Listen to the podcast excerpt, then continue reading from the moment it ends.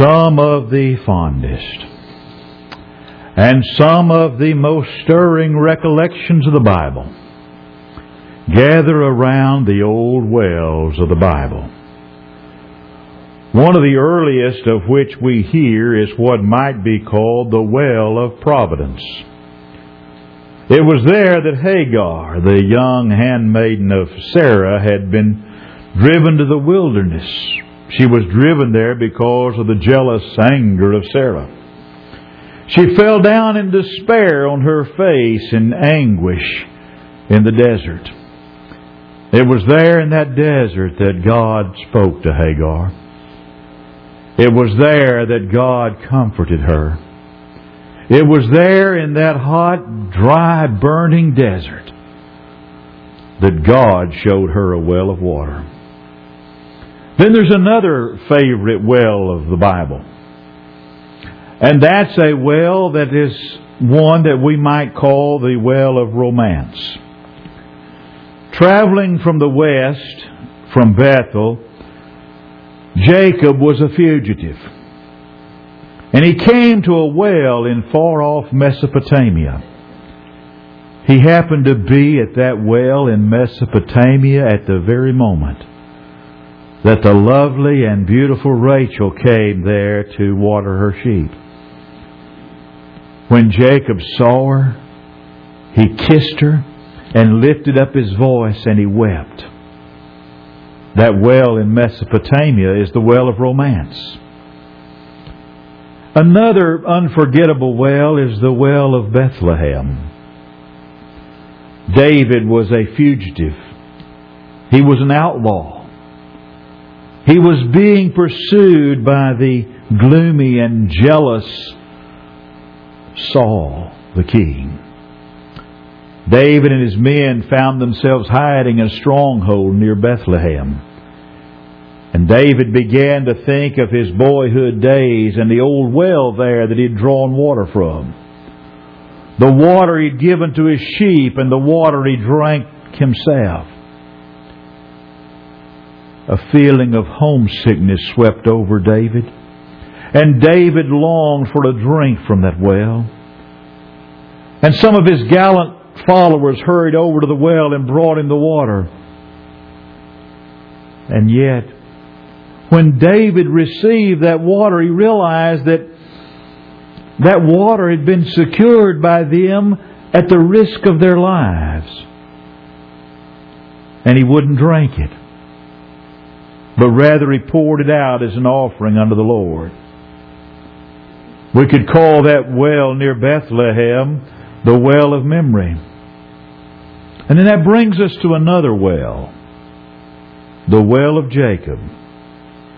A well that is made immortal by an arresting story you'll find in the 4th chapter of the Gospel according to John.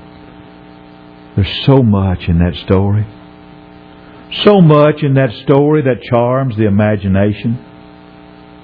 Not because it amuses us, but because it has so much truth in it.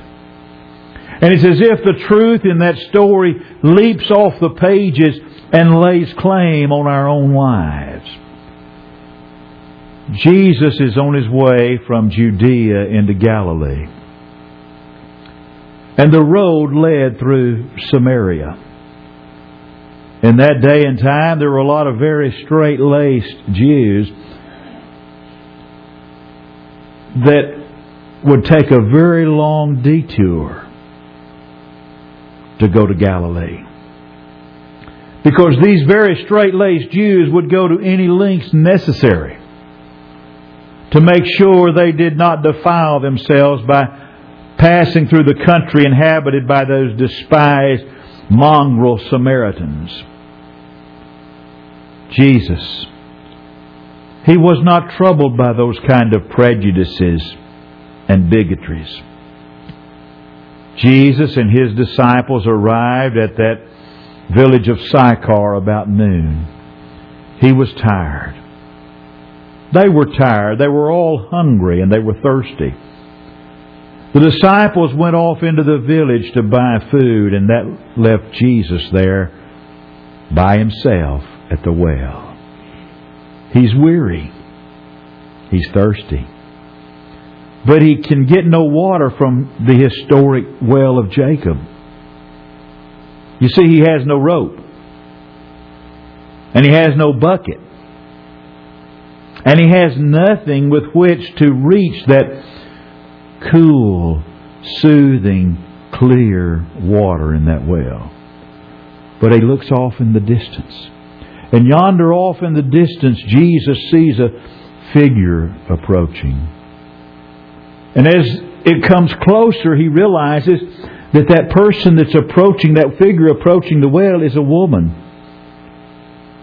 A Samaritan woman. And she's come to the well to draw water. And yet, she shouldn't be at the well this time of day. You see, it's around noon. It's the heat of the day. Most of the women of the village, when they would come to the well to draw water, would come in the coolness of the evening. And then she was a part of that mongrel race of Samaritans. In the ancient world, it was hard to find a conversation between a Jew and a Samaritan. But Jesus is thirsty. And he doesn't have anything to drink from. So he asks this woman for a drink of water. And she's taken aback by it. She's somewhat puzzled by his request. And so she chooses to question him when it might have been just easier to give him a drink of water. We do that sometimes, don't we? And as the conversation progresses, you begin to realize the suspicious nature of this woman. You see her cynical attitude as it comes through. Because you see, this woman is a person whose life has been warped or twisted or hurt on some very deep level. And folks whose lives have been twisted or warped or hurt on some deep level oftentimes have a sharp tongue and a very grim skepticism about life. Let's be honest. All of us have known someone like that in our lives. People that have strong opinions. People that don't smile very much. People that drive a really hard bargain. They don't know how to accept a gift because they don't want to feel obligated to anybody. They don't trust easily because they've been hurt. And having been hurt, they're going to make sure that doesn't ever happen again. Suspicious, cynical, grim people. People for whom life has too little joy and way too much pessimism. I think that woman of Samaria is like that. Maybe it's because her life has been so tough. I mean, after all, this woman has a somewhat sordid reputation. You know that from the story. And probably her friendships are almost non-existent. And she says what she wants to say because life really can't hurt her much more than it already has. But on that particular day, Jesus had an uncommon conversation with that woman. Jesus met that outcast woman at Jacob's well, and you know what Jesus did? He offered hope to her. And He offered healing to her. And folks, that conversation's not just for her. That conversation has meaning in my life and yours. She tells Jesus,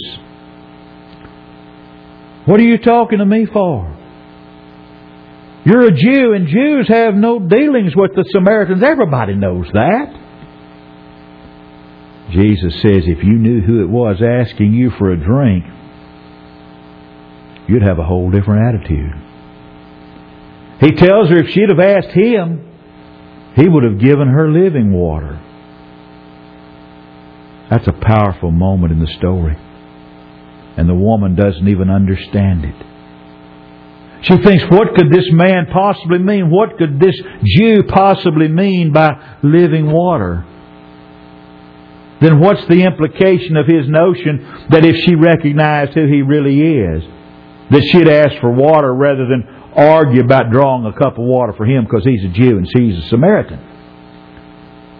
Now, with the illumination of 2,000 years that have passed, we understand what Jesus meant, don't we? We know who Jesus was. He was the Messiah, the Savior, the Redeemer, all of those things. He was Jesus. He was the Son of God. He was the light of the world. He was the Master. We're pretty smart, aren't we? Because we know all that. We're not really all that smart, folks. We know how to say the words. And we know how to phrase the titles. But like that puzzled woman in the well, at the well that day, often in our day and time, folks aren't sure Jesus has anything to offer that they really want. That might be one of the saddest things in our modern 21st century version of Christianity.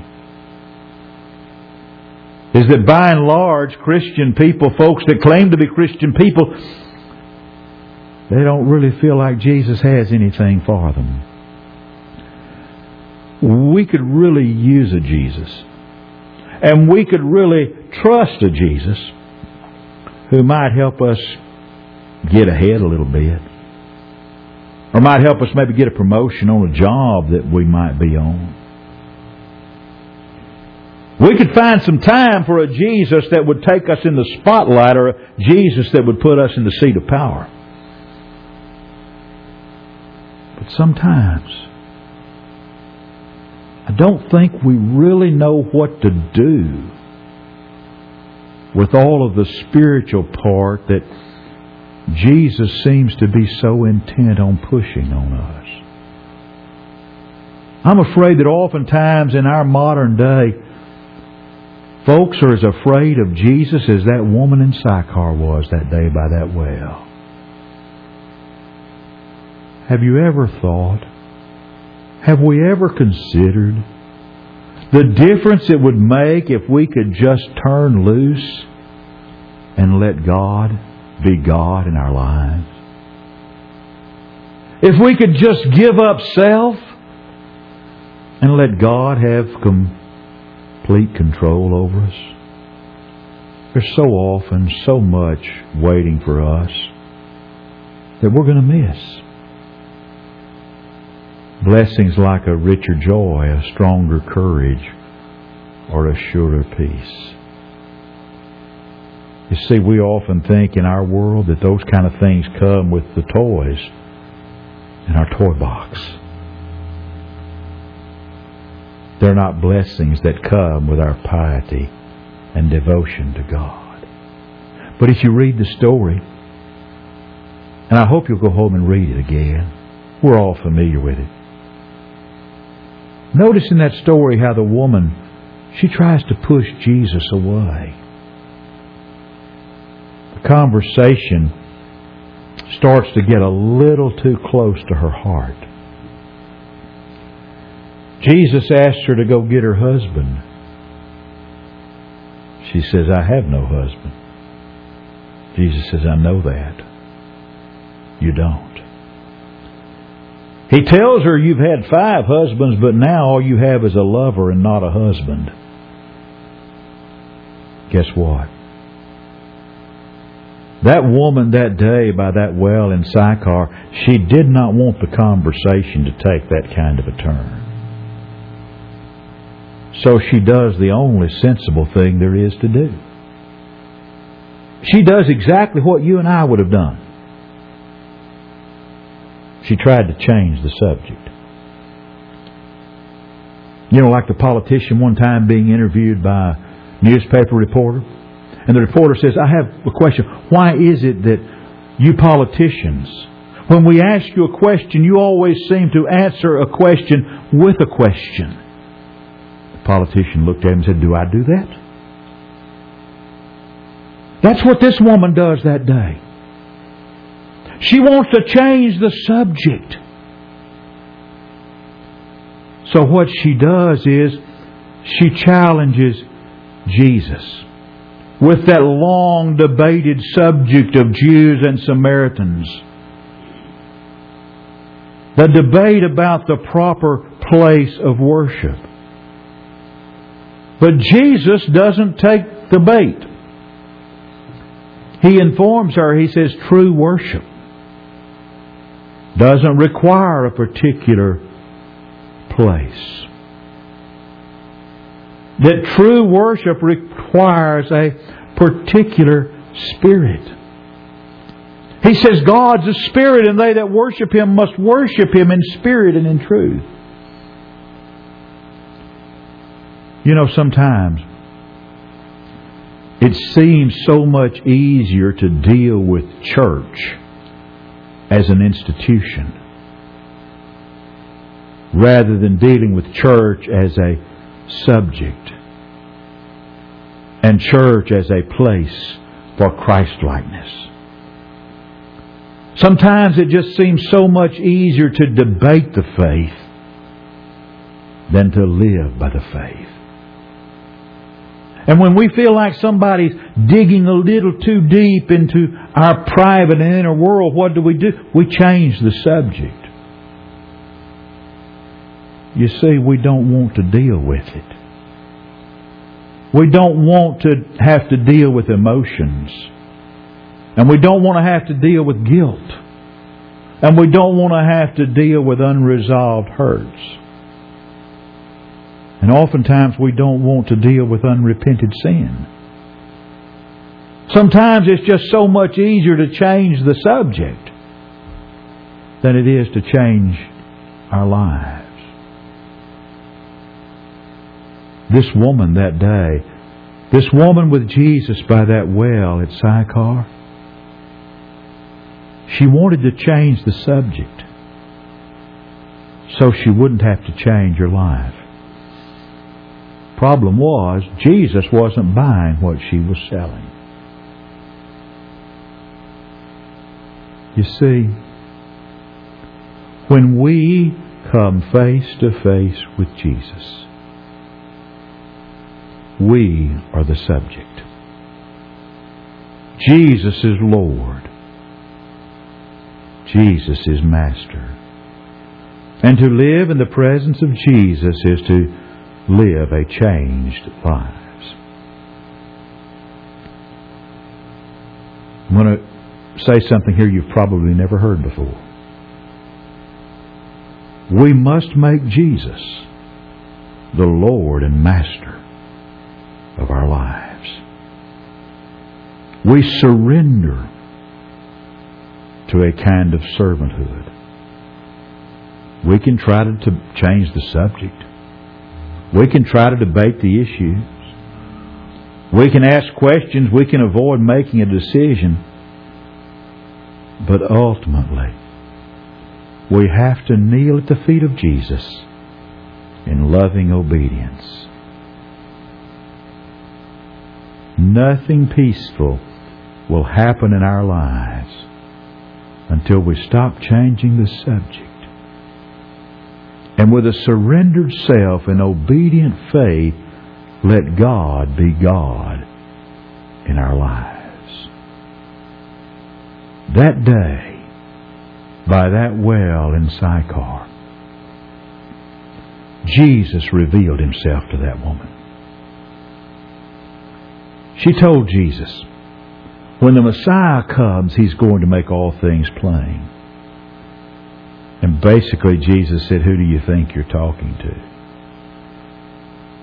And as you read the rest of the story, you find out just how drastically her life changed that day. She dropped her water pots And she went running into the city. She forgot all about why she had come to the well, and she goes running into the city. And she starts telling the people in the city, "I've met Jesus."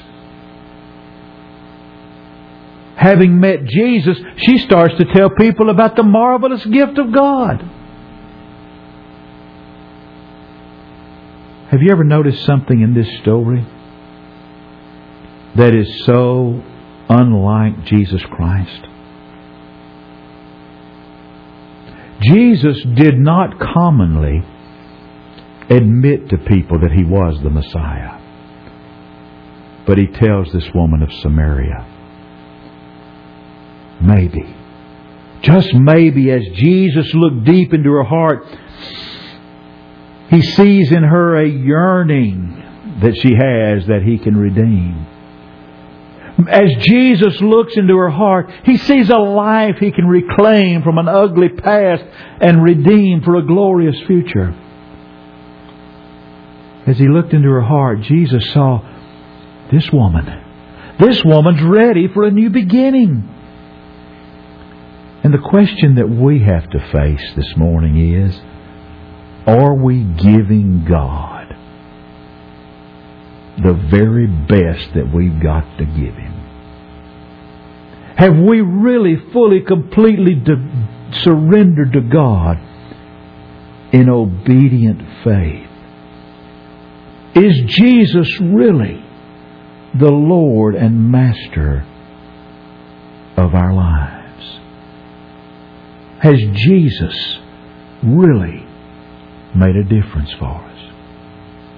If He hasn't, and you need to change that, this is the opportunity to do it as we stand and while we sing.